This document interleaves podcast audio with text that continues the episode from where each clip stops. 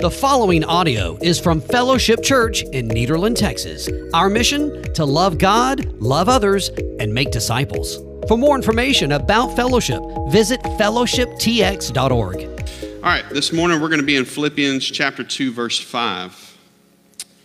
If you have your Bible with you, you can turn to Philippians chapter 2, verse 5. If you don't have a Bible, there should be one there in front of you. Uh, you can use that. Uh, and if you don't have a Bible, you can, that's yours. Take it home with you. Uh, our gift to you. We've been in the book of Philippians, and last week we talked about uh, unity within the church. We talked about the formula for unity within the church. Paul gave us uh, a formula. He said, if we have a relationship with Christ, if we experienced his love, if we've uh, been given the Holy Spirit, and if we have a burden and a passion for the lost, then we'll live in unity with one another as a church. That all of those things stri- drive us towards unity. In other words, if we've truly been saved, unity should be a result of that salvation. Why? Because we understand the gospel. That in comparison to this gospel, nothing else matters. In comparison to the reality of the gospel that God gave his life for you, nothing else in this world matters. And also because we get the urgency. There's an urgency to this gospel. We recognize that we don't have time to argue and fight over frivolous debates we must labor to advance the cause of Christ. And the truth is, is we've seen a failure uh, with this in the church over the past hundred years. Uh, you can just look at how many church splits there have been. Right? It seems like every church you go to is a split off some other church at some point in time. Let me tell you, that's not how it was intended to be. It wasn't intended to be that there would be 12 Baptist churches in one town and that we would all work against each other. The church should be united together. Not just fellowship united together, but each church should be united together. And I'm not saying there aren't times to distance ourselves from other professing believers. There are times to separate. Uh, we went last year, 2020, we did a trip to um, Tennessee. And we're going through uh, some of these old places, and there's this old church, uh, and it's just a few just a few miles down the road from another church. And the people told us that uh, this church was planned. It was called uh, First Missionary Baptist Church, and the, down the road it was the first uh, or the First Baptist Church. And we found out that the First Missionary Church was a, uh, a, a, new church because uh, the Baptist Church down the road didn't believe in evangelism. They literally didn't believe in the Great Commission, even though it's black and white uh, in Scripture, all over Scripture. Uh, and so these people who were going to the First Baptist Church said, We cannot take part because you guys do not uh, believe and affirm the things that are true in Scripture on these very important issues like evangelism. And so they split off and they created the First Missionary uh, Baptist Church. So there are times to uh, distance ourselves. That's a good reason to leave. False teaching is a good reason to leave a church. If someone's teaching a false doctrine, if they're teaching and leading you away from the truth of Scripture, it's a great, great reason to leave a church. But leaving because your feelings got hurt when something didn't go your way is childish and it does damage to the cause of Christ. Unity is imperative. We must stand together.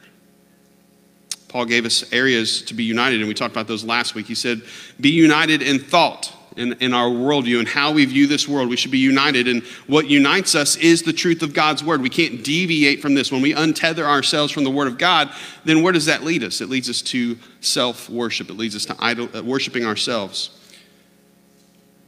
He also said, Be united in love, our love for one another. That's something that should unite us, is our love for one another. And love, we talked about, was decisive. It wasn't just this you know, emotional feeling, oh, I love you, man. We're good. It was a decisive choice to love even when someone isn't very loving. Uh, we talk, he said, be united in spirit and what we're passionate about. We should all be passionate about the gospel. I mean, there's things that we love, right? We love fishing, we love hunting, we love uh, all the things that we do, but we should be most passionate about the gospel. More than anything else in this world, we should be passionate about the gospel. Also, we're united in our purpose. We've all been given the same task to proclaim that gospel. If we're passionate about it, we're going to tell the people about it, right? Uh, and then we're uh, united in our interests. We talked about the fact that we're interested in the interests of others. Unity is so important. It's so important. It's something that Paul tells us to make every effort towards. right? He tells us to labor towards unity because it's so important. And last week we looked at that formula. This week we're going to look at the model. And before we get too far, let me say today is going to be a challenging message. It's going to be a hard message for some of us to hear. In fact, I warred with God all week in my office over this because it was convicting to me. It was convicting my heart.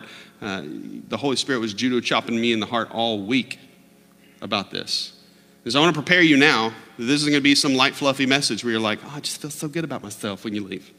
No, my prayer is that you're convicted and that the Spirit of God reveals your sin uh, to you and that, you will, uh, that He will change your heart like He changed mine. In our text, Paul is continuing his thought from last week, so it's important that we view this passage in that context, right? So as we're looking today, he's continuing the thought from last week about church unity. And as we read this, think of, think of that context, all right? So let's read together Philippians 2, verse 5. He says, Adopt the same attitude as that of Christ Jesus, who, existing in the form of God, did not consider equality with God as something to be exploited. Instead, he emptied himself by assuming the form of a servant, taking on the likeness of humanity. And when he had come as a man, he humbled himself by becoming obedient to the point of death, even to the death on a cross. For this reason, God highly exalted him and gave him the name that is above every name, so that at that name of Jesus every knee will bow in heaven and on earth and under the earth. And every tongue will confess that Jesus Christ is Lord to the glory of God the Father. So, what do we learn from this text? Here's the main point. If you got t- notes that you're taking, write this down. This is the main point. Jesus is the model. Jesus is the model. Verse 5 adopt the same attitude as that of Christ Jesus. So, what is Jesus the model for? For what we finished with last week, verses 3 and 4. Do nothing out of selfish ambition or conceit but in humility consider others as more important than yourselves. Everyone should look not to his own interests, but rather to the interests of others. So, this others first mentality is the key for unity in the church. This is the key. This is what unlocks unity within the church is when we're all thinking others first. When we're not worried about our own needs and our own desires and what we want for our life, but we're all focused on the needs and desires of others, then unity is possible. If we're focusing on others, then we're not focused on self. We won't make things about us. We won't get angry as easily. We won't get hurt as easily. We'll let the little stuff go. This is how we do unity. This is how it's done by thinking of others first. But last week, we said that living out verse 3 and 4 is difficult. Right? It's incredibly difficult to live this kind of life of others first. It goes against how we've learned to live life. Do nothing out of selfish ambition, nothing. Consider others more important than ourselves. Look to the interests of others before our own. This seems so counterintuitive to our way of life. Right? The culture that we live in is all about self. Live for yourself, earn that money, have a good job, have a good 401k so that you can retire and enjoy life. It's all about your enjoyment of life. This is what our world teaches. But the scriptures tell us it's not about you, it's not about your enjoyment. And so, for just a second, I want us, without making excuses or justifying ourselves, to really think through the implications of what Paul is saying here. What does an others first lifestyle really look like? What does that really look like to, to really live your life for others before yourself? What does it look like to look to the interests of others before our own?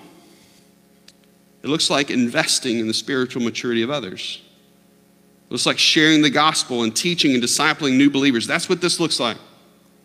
That's what it looks like to, to live an others first lifestyle. It means that even after a long day, you choose others. It means that even if you're exhausted, you choose others. It means that even if you're an introvert, you choose others. It means that even if you run a successful business, you choose others. It means that even if you're raising kids, you choose others. Regardless of what you have going on or what's important to you in your life, you choose others. That's what others first looks like.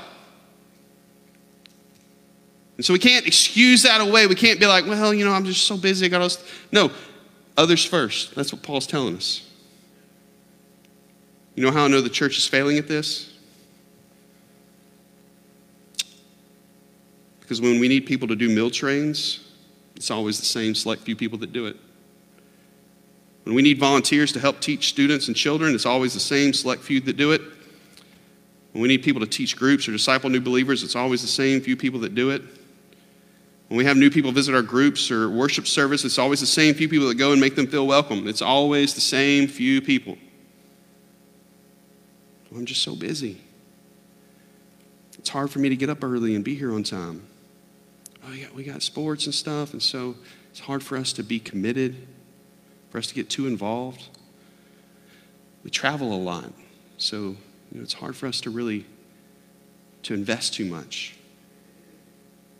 If we were actually doing nothing out of selfish ambition, if we were actually considering others more important than ourselves, if we were actually looking to the interests of others before our own, we would actually spend time on the spiritual maturity of other people. That's just how it would be. You can make excuses all day about your life and how busy you are. All that reveals is that your priority is not to live the life that God wants you to live, your priority is to live for self. It's important that we recognize that and, and, and accept that that's true about us so that God can begin working on our heart to change us. We would be sharing the gospel. We would be discipling others. We would be investing in our students and our kids. We would be meeting needs. That's what this looks like. That's what it looks like to, to, to, to live this others first lifestyle. And so let's be honest about the fact that apart from one or two hours on Sunday, our lives are lived completely for self. Let's just be honest about that. And as hard as this sounds, Paul says, Jesus is the model. And that we should think as Jesus thought. So, how does Jesus think? Matthew 20, verse 26.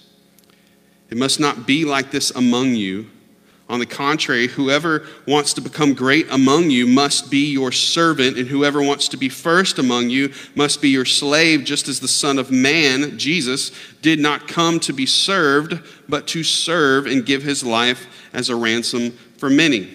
Look, Jesus had the right to be served. If anybody has the right to be served, Jesus had the right to be served.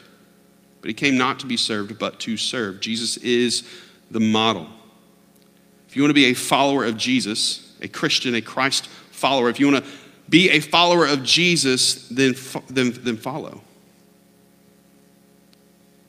Right? If you want to be a Christian, then follow Jesus. Do what he did. Stop living for ourselves and start living for others. So, Jesus is the model. How did this model, uh, how did he model this mindset? How did Jesus model this others first lifestyle? Well, let's look back at the text. First of all, it says that he sacrificed his rights. Look at verse 6. It says, Who existing in the form of God did not consider equality with God as something to be explo- exploited. Jesus was God. Jesus is God and always will be God. He was and is divine, 100% God. This is an important doctrine.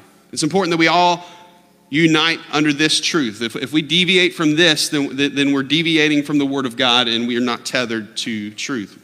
It's important that we all unite on this very important doctrine. This is one of those hills that's worth dying on. To say that Jesus was anything else other than God is heresy. And it's important that we stand on that truth. Jesus was God. We know this, John 1, verse 1. In the beginning was the Word, capital W, Jesus. And the Word was with God, and the Word was God. He was with God in the beginning. All things were created through him, and apart from him, not one thing was created that has been created. In him was life, and that life was the light of men. That, that light shines in the darkness, and yet darkness did not overcome it. The Word, capital W, is God. What's John saying? Jesus is God. There's no skirting around that truth. You can't skirt around that truth. Jesus is God. He's not just some man that possessed an essence of Christ. Jesus was the Christ. 100% man, 100% God. Jesus was God. Colossians 2 9, for in him all the fullness of deity dwells in bodily form. Jesus isn't partly God, he's 100% God. He's just as much God as the Father and the Spirit. There's no like different levels. Jesus is 100% God. So, what's Paul saying in our text? Even though Jesus is God, he laid down his rights as God. Even though Jesus was equal with the Father, he submitted to the leadership of the Father when it came to using his divinity. Jesus laid down his rights as God to reconcile man back to himself. John 15, 13. Greater love has no one than this, that someone laid down his life for his friends. Jesus had a right to, to, to more than a death on a cross. He had a right to more than rejection and humiliation. He had a right to more than followers who ran when things got tough. Jesus had the right to be highly exalted above all other creatures and to be at the right hand of the Father, yet he laid down his rights to serve others above himself. And if we're going to adopt the same attitude as Christ, we've got to do the same thing. If you're going to be like Jesus and he laid down his rights, then we should lay down our rights. 1 John 3 16.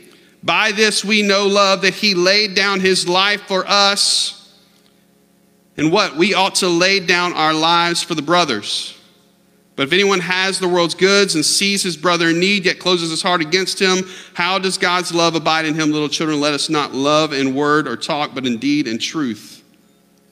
Yes, we have a certain right, uh, a right to certain things, but if we're going to be if we're going to consider others more than ourselves and pursue the same interests of others more than our own, if we're going to adopt the same attitude of Christ, we have to lay down those rights. Carter is our oldest, and he is a very giving spirit. Every year for his birthday, uh, he'll take some of his money and buy his siblings a gift. Um, he'll take, he'll go to the store to spend his money and he buys them each a little something. We don't tell him to do that. In fact, it's his money. He has the right to spend it on himself 100%. And I would never think anything else because I never expected him to do that in the first place. But he chooses to lay down his rights so that he can love his siblings. He just does it. You may have a right to defend yourself when someone is talking about you behind your back. But what's more Christ like? You may have a right to spend your weekends resting or enjoying the things that you love, but what is more Christ like? You may have a right to pursue success and wealth, but what is more Christ like? What's more Christ like is laying down those rights for the sake of others. It's saying, Yes, this is my right, but I choose to sacrifice this right for the spiritual welfare of someone else. What if we live this? What if this was true about us, that we didn't live and hold on to our rights like it was so important, but we laid those down as an offering to God and served other people? Jesus sacrificed his rights. Not only that, but he served the unworthy. Look at verse 7. It says, Instead, he emptied himself by assuming the form of a servant, taking on the likeness of humanity. So instead of assuming his rightful place, at the right hand of the Father, Jesus emptied himself and served humanity. This is mind blowing about the gospel eh, eh, eh, that Jesus serves sinners. This is what's so crazy about it. He not only lays his rights down, but he does so for a humanity that doesn't deserve it. Look at John 13, verse 5. Says, Then he poured water into the basin and began to wash the disciples' feet and to wipe them with the towel with which he was girded. So he came to Simon Peter and he said to him, Lord, do you wash my feet? And Jesus answered and said to him, What I do, you do not realize now, but you will understand hereafter. Peter said to him, Never shall you wash my feet. And Jesus answered him, If I don't wash you, you have no part with me. And Simon says to him, Lord, then wash not only my feet, but also my hands and my head. And Jesus said to him, He who was bathed needs only to wash his feet, but is completely clean. And you are clean, but not all of you. For he knew the one who was betraying him. For this reason, he said, Not all of you are clean. So when he had washed their feet and taken his garments and reclined at the table again, he said to them, Do you know what I have done for you? You call me teacher and Lord, and you're right, for so I am. If then the Lord and the teacher washed your feet, you also ought to wash the feet of each other. For I gave you an example. Again, there he's the model. that you also should do as I did to you. Truly, truly, I say to you, a slave is not greater than his master, nor is one who sent uh, greater than the one who sent him. here's the point that I want us to get from that text Jesus washed Judas's feet. Jesus washed Judas's feet knowing what Judas had already done. Can you imagine? It's already a very humbling act to wash someone's feet. In, these, in this day and time, this was, uh, this was purely for servants. This wasn't for the rabbi or the teacher to kneel down and wash someone's feet. That was unheard of. But Jesus washes the, the disciples' feet. But not only that, he washes Judas's feet. In the midst of the pain and emotional turmoil that goes along with being betrayed by someone's someone you love and have given so much to, Jesus washes the dude's feet. Think about moments in your life when you've been betrayed, because all of us at some point probably have been betrayed by someone that we love and someone that we have given to. Here's Jesus has given himself to Judas. He's taught him, he's been a leader in his life. He's invested in Judas, and Judas, he knows, is betraying him, and yet he's still, in the midst of all that pain and hurt, he still washes Judas's feet. How unworthy was Judas of that experience? Yet Jesus serves him in this way.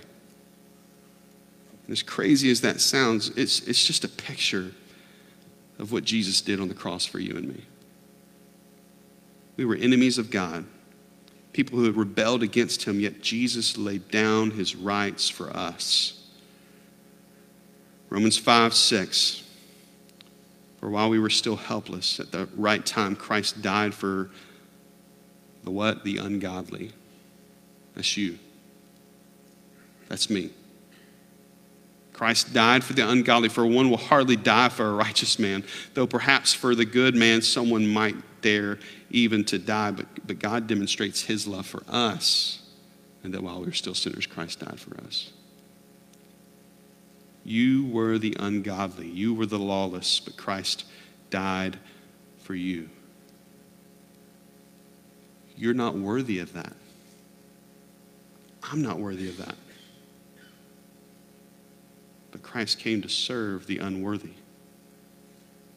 So if Jesus is the model, and we're going to adopt the same attitude as Christ, we must serve the unworthy. So, yes, someone hurt you, someone betrayed you, Jesus would serve. Yes, someone's own choices got them in the situation they're in, Jesus would serve. Yes, someone is annoying and difficult to deal with. Jesus would serve. Jesus would serve. Jesus serves the unworthy.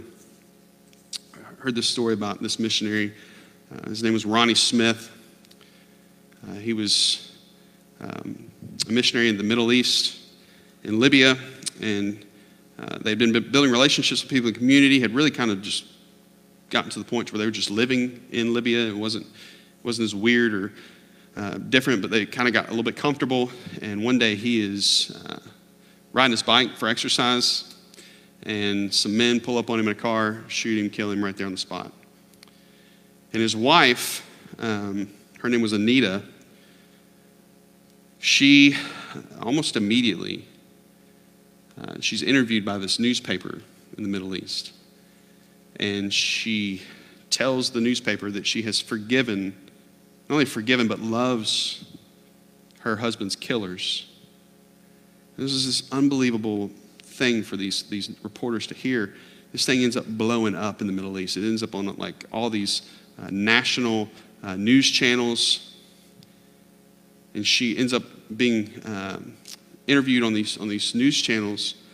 And this thing is aired to all these Muslims all over the Middle East and she gets to share the gospel to all these people because she did this unbelievable act of forgiving someone who was unworthy of her forgiveness. And so they actually did some statistics, and this random lady who's a missionary, nobody knew her, has now shared the gospel with more Muslims than any other missionary that's ever existed because she was broadcasted to, to millions of Muslims all over the Middle East. So she has this opportunity to share the gospel in this unbelievable way to the point to where uh, the group that she was with, they, were, uh, they get a phone call from someone who was uh, helping some of these uh, refugees, and they end up talking and, and found out that they had heard about Jesus through the news channel, through the news show. And we're like, this lady's unbelievable that she would forgive. Jesus must be real because the lady accredited Christ. The reason she was able to forgive was because of what Christ forgave her of. It's an unbelievable story. Those guys that killed her husband did not deserve her love and forgiveness. In fact, they deserve death. That's what they deserve. And, and if someone killed your spouse, many of us, I think, would well up and want the same thing for the person that did that to our spouse. But Anita chose to serve the unworthy. Jesus serves the unworthy. Man, I'm incredibly grateful that that's true because I know that I am the unworthy.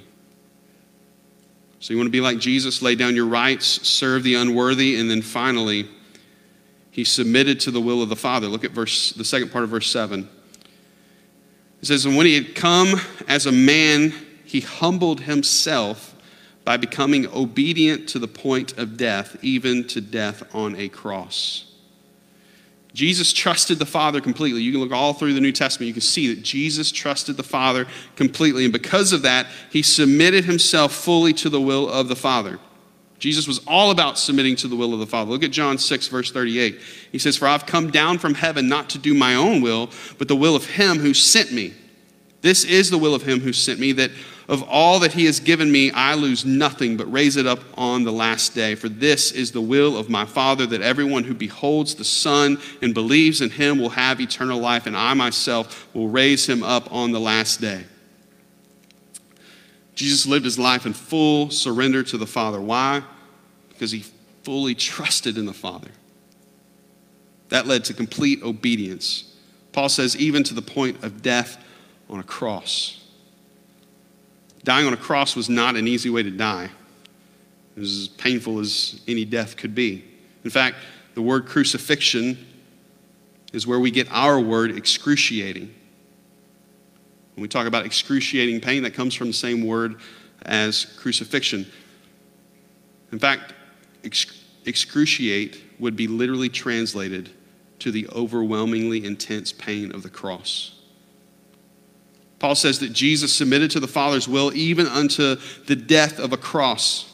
And we see Jesus' submission in Luke 22, verse 41. It says, And withdrew from them about a stone's throw, talking about from the disciples. He's in, in the garden. He kneels down. He begins to pray, saying, Father, if you're willing, remove this cup from me, yet not my will, but yours be done.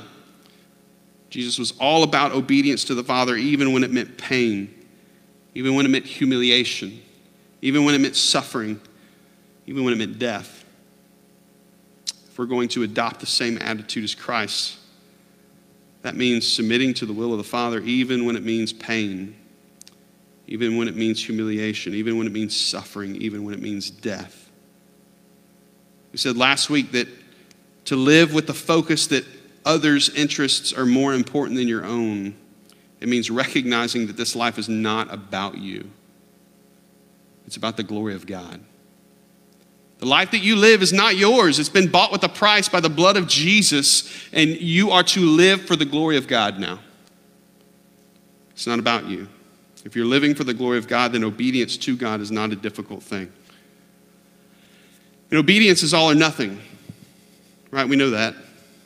Obedience is all or nothing. Imagine if your kids, those of you who, who are parents or have had kids, imagine if your kids decided what they wanted to obey and not obey. Imagine if they came to you and were like, all right, dad, all right, mom, you said do this and this. Well, I'm willing to do this one, but I'm not, I'm not going to do this one. What are you going to do as a parent? And minimally, you're going to get frustrated more than likely. Right? You're going to get irritated with them. You might even discipline them, hopefully. You're not just going to accept that reality, right? Because nominal obedience is disobedience. You don't get to pick what you're going to obey and what you're not going to obey. That's not obedience. Nominal obedience is disobedience. Look at 1 Samuel 15, verse 22. It says, And Samuel said, the prophet Samuel, has, has the Lord as great delight in burnt offerings and sacrifices, as in obeying the voice of the Lord? Behold, to obey is better than sacrifice, and to listen than the fat of rams. So, what's going on here? God told Israel to offer up burnt offerings. So, when they're offering up burnt offerings, they are obeying. But the issue is that oh, Israel was nominal in their obedience. They did the things that they wanted to. That's not obedience, that's disobedience. And we're guilty of the same thing today. We think that we think that we're obeying God by coming to church and trying to be relatively good people. We think that God is pleased with that nominal lifestyle. No. No, if we're, if we're going to have the same attitude as Christ, that means total abandonment to the will of God. There is no place for nominal Christians in the faith.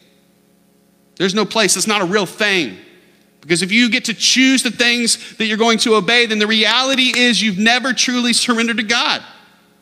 You've maybe surrendered the things that you're willing to surrender to Him, but that's not surrender. That's disobedience.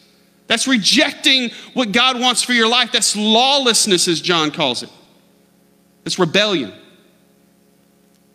Obedience is complete obedience. That means that instead of just attending church, we're living in Christ centered community. That means instead of just being a relatively good person, you give your life to the mission God has given you of making disciples and teaching them to live their lives for the glory of God. Nominal obedience is disobedience. If you're just attending church and trying to be a good person, you're a moralist, you're not a Christian. Nominal obedience is disobedience. Matthew 7 21. Not everyone who says to me, Lord, Lord, will enter the kingdom of heaven this is one of the most terrifying scriptures, uh, verses in all, all the Bible. Not everyone who says to me, Lord, Lord, will enter the kingdom of heaven, but who gets to? But he who does the will of my Father who is in heaven will enter. Many will say to me on that day, Lord, Lord, did we not prophesy in your name?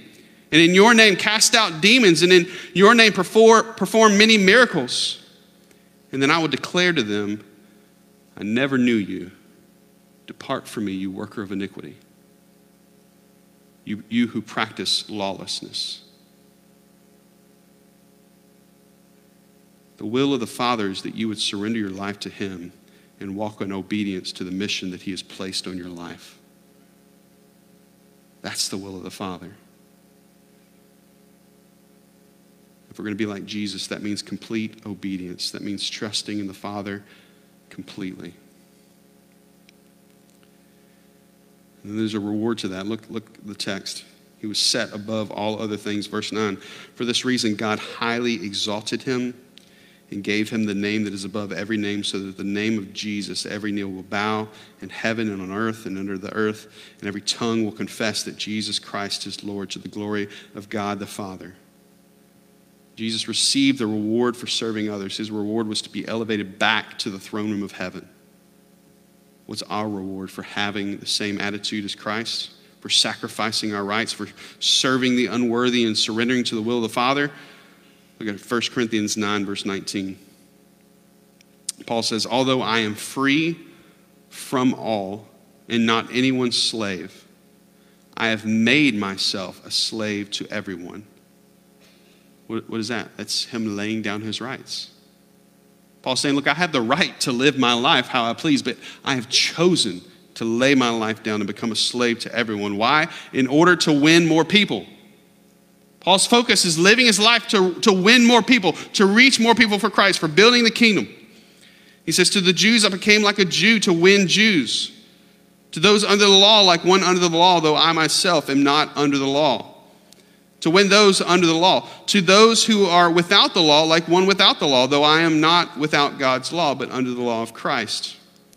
To win those without the law. To, to the weak, I became weak in order to win the weak. I've become all things to all people so that I may by every possible means save some. Paul lived his life this way sacrificing his rights, serving the unworthy, and surrendering to the will of the Father. Look at the text. It goes on. It says, Now I do all this because of the gospel, so that I may share in the blessings. Don't you know that the runners in a stadium all race, but only one receives the prize? Run in such a way to win the prize. Now, everyone who competes exercises self control in everything. They do it to receive a perishable crown, but we an imperishable crown. So I do not run like one who runs aimlessly or box like one beating the air. Instead, I discipline my body and bring it under strict control so that after preaching to others, I myself will not be disqualified. Paul's reward was eternity with the Father. And that's our reward as well. The reward for living this life that we're talking about is that we get to spend eternity with the Father. We live this radical life of others first because we're focused on sharing in the blessings, on the imperishable crown. That's what enables us to live this radical life, is that we're not focused on the circumstances of this life, but we're focused on the glory of heaven. That one day, because we've given our life to Christ, because we've surrendered our life to Jesus, because the Holy Spirit has come in and made us a new creation, we get to live this way because we're focused on the reward of our salvation, which is heaven in eternity with God. Others first is how we maintain the unity that Paul is talking about. And admittedly, living a life of others first is, first is unbelievably difficult. I get that. Like I said, when I was studying for this, there was conviction in my own heart that, man, I miss this sometimes. I live for myself sometimes. I get focused on what I've got going in my own life sometimes. That being said, we can do it. In the power of the Holy Spirit, we can live this life. That's what Paul is saying. Think like Jesus. Jesus is the model. He's saying, look, here's the model, here's Jesus. You live this way. There wouldn't be a command to live and think like Jesus if it was impossible for you. Through the power of the Holy Spirit, if you're truly regenerate, if you're truly a Christian, you can live this radical way of life of others first. You can do it. Jesus sacrificed his rights, he served the unworthy, and he surrendered to the will of the Father. Is this you? No excuses, no justification. Is this you? Do you live an others first life? Or are you getting wrapped up in the things of this world and living for self? The answer to that question is no. The answer is not, man, I need to fix myself. That's the temptation, right? When we hear a convicting message, I don't know if it's cultural or what, but, but we're like, man, let me get out my to do list. Let me read my self help my self help book. Let me, let me figure out to, how to fix myself.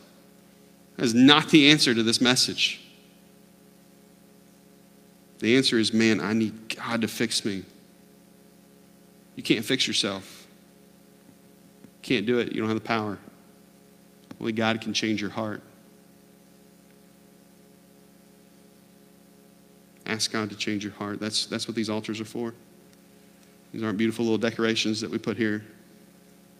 These are, these are areas where you can come in a symbolic way to kneel before God and ask Him to change your heart. And here's the truth of this, this sermon this morning there's not one person in this room that doesn't need that. If, if you're in this room thinking, no, I'm good, I, I, don't need that, I'm good, I, I love people, you're lying to yourself. Nobody lives this other's first lifestyle. None of us are. And so the reality, the truth is, is that we should all be on our knees this morning asking God to change our heart. And I get that some people are like, nah, I can't do the walk down thing. Whatever. Right where you're at. This is symbolic anyway. Right where you're at, kneel in your heart before God and say, God, change my heart. That's what we need. if we're going to maintain the unity that Paul's talking about, we have to live this others first lifestyle. We, we, we have to do it. We can do it. That's what Paul says to do it. Others first is the key to unity within the church. If we're all living this others first life, then we will live in unbelievable unity, and that unity will enable us to win more people. And that should be our focus. That should be our focus. Paul says if we're truly regenerate, if we're truly saved, then unity should be the outflow of that reality because we're following the model Jesus left us. Would you please stand with your head bowed and your eyes closed?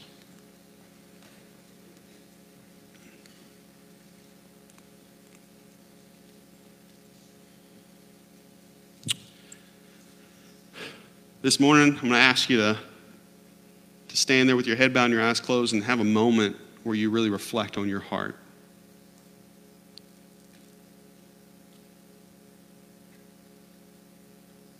A moment where you, right there where you're at, you're doing business with God, allowing His Spirit to convict you and to change you. There's a temptation to push away from that conviction and be like, no, I'm good. Don't do that. Be honest about who you are and where you're at. And allow God's Spirit to move and change your heart this morning. And if you're willing to say this morning, hey, look, I get it. I'm not living in others' first lifestyle. Somewhere along the road, I started living for self. And it's evident in my actions. I can look at my life and, and, and realize that there's no fruit of an others first lifestyle. If that's you, I want to pray for you. I'm not going to call you out or ask you to come down here or anything like that. That's up to you. But I do want to pray for you. And so if that's you, if this morning you're willing to acknowledge that, that in your life you're not living others first, you're, you're living for self, and you're willing to admit that,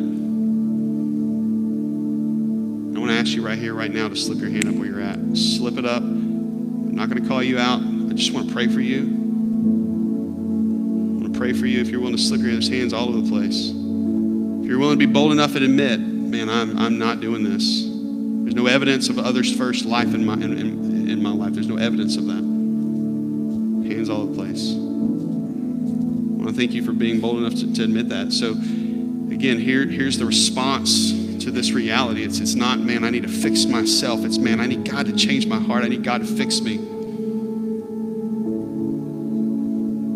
So if you're not living in other, others' first life, maybe right where you're at, or here in a moment when we sing, these altars will be open. I want to challenge you to present that before God and say, God, I know I'm not living in others' first lifestyle. There's nothing in my life that reflects the fact that I'm living for other people. I'm not serving other people. I'm not discipling other people. I'm not trying to reach other people. I'm so wrapped up in my own world. God, please change my heart, burden my heart for others.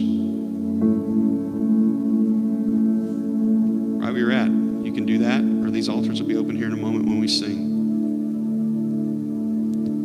Maybe this morning you're realizing that you you don't even really actually have a relationship with Jesus. You've never truly surrendered to Jesus in the first place. Maybe you're seeing there's no fruit of salvation in your life. Maybe you said a prayer, maybe you got baptized, maybe you did all of these external things, but the truth is in your heart, you never truly surrendered your life to Jesus. If that's you, we would love an opportunity to talk to you about that.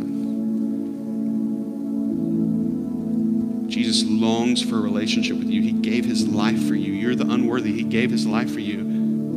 Bible says that when we repent of our sin, when we recognize that we are sinful beings, we repent of that and we ask God to come in and save us and be the Lord of our lives. And we surrender to Him completely and make Him the King of our hearts, the King of our lives. When we do that, the scripture says the Holy Spirit comes inside of us and makes us into a new creation. And so, this others first life then becomes a possibility. The truth is, others' first life is not a possibility apart from Jesus changing you and making you. And so, if you've never done that, if you've never surrendered your life to Jesus, and we would love an opportunity to talk to you about that. There'll be a couple of people standing here in front as we sing. They would love to talk to you about that.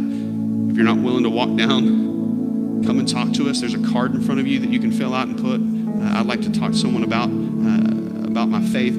Write down a note, write down your phone number, drop it in the boxes on the way out. Just some way get in contact with us so that we can have that conversation with you. Here in a moment as the band sings, however God is leading you this morning, my prayer is that you'll surrender to that in this moment. That if He's leading you to come to these altars and pray and ask Him to change your heart, that you'll do that. If He's leading you to come and to talk to one of these people about salvation, that you'll do that. Father God, we thank you for, for the fact that, that we can live this, this life that you're calling us to live because your Spirit has enabled us to do that as believers, as people who have put our faith and our hope and our trust in you, people who have surrendered to you. Your Spirit has come in and made us into a new creation, and we can live this radical others first lifestyle. God, I pray that you would do that in us, work that in our hearts. God, I pray that we would recognize that Jesus is the model. We can continue to, to pursue that reality. And we pray, Lord, that you would, you would make that true about us. You would burden our hearts for others. That we wouldn't get wrapped up in our own selves and what we've got going in this life. All of the things that this world offers to keep us busy and distracted from what we're really called to do and who we're really called to be. I pray, God, that, that we would see that, that there's no life in that, there's no joy in that, that joy is found in living in complete obedience and surrender to what it is that you want for us. God, we pray that you would be glorified in this moment. We pray, Lord, that we would surrender to you. In should we pray. Thank you so much for listening, and we always welcome you to join us at Fellowship Church in Nederland, Texas, where we gather, grow, give, and go.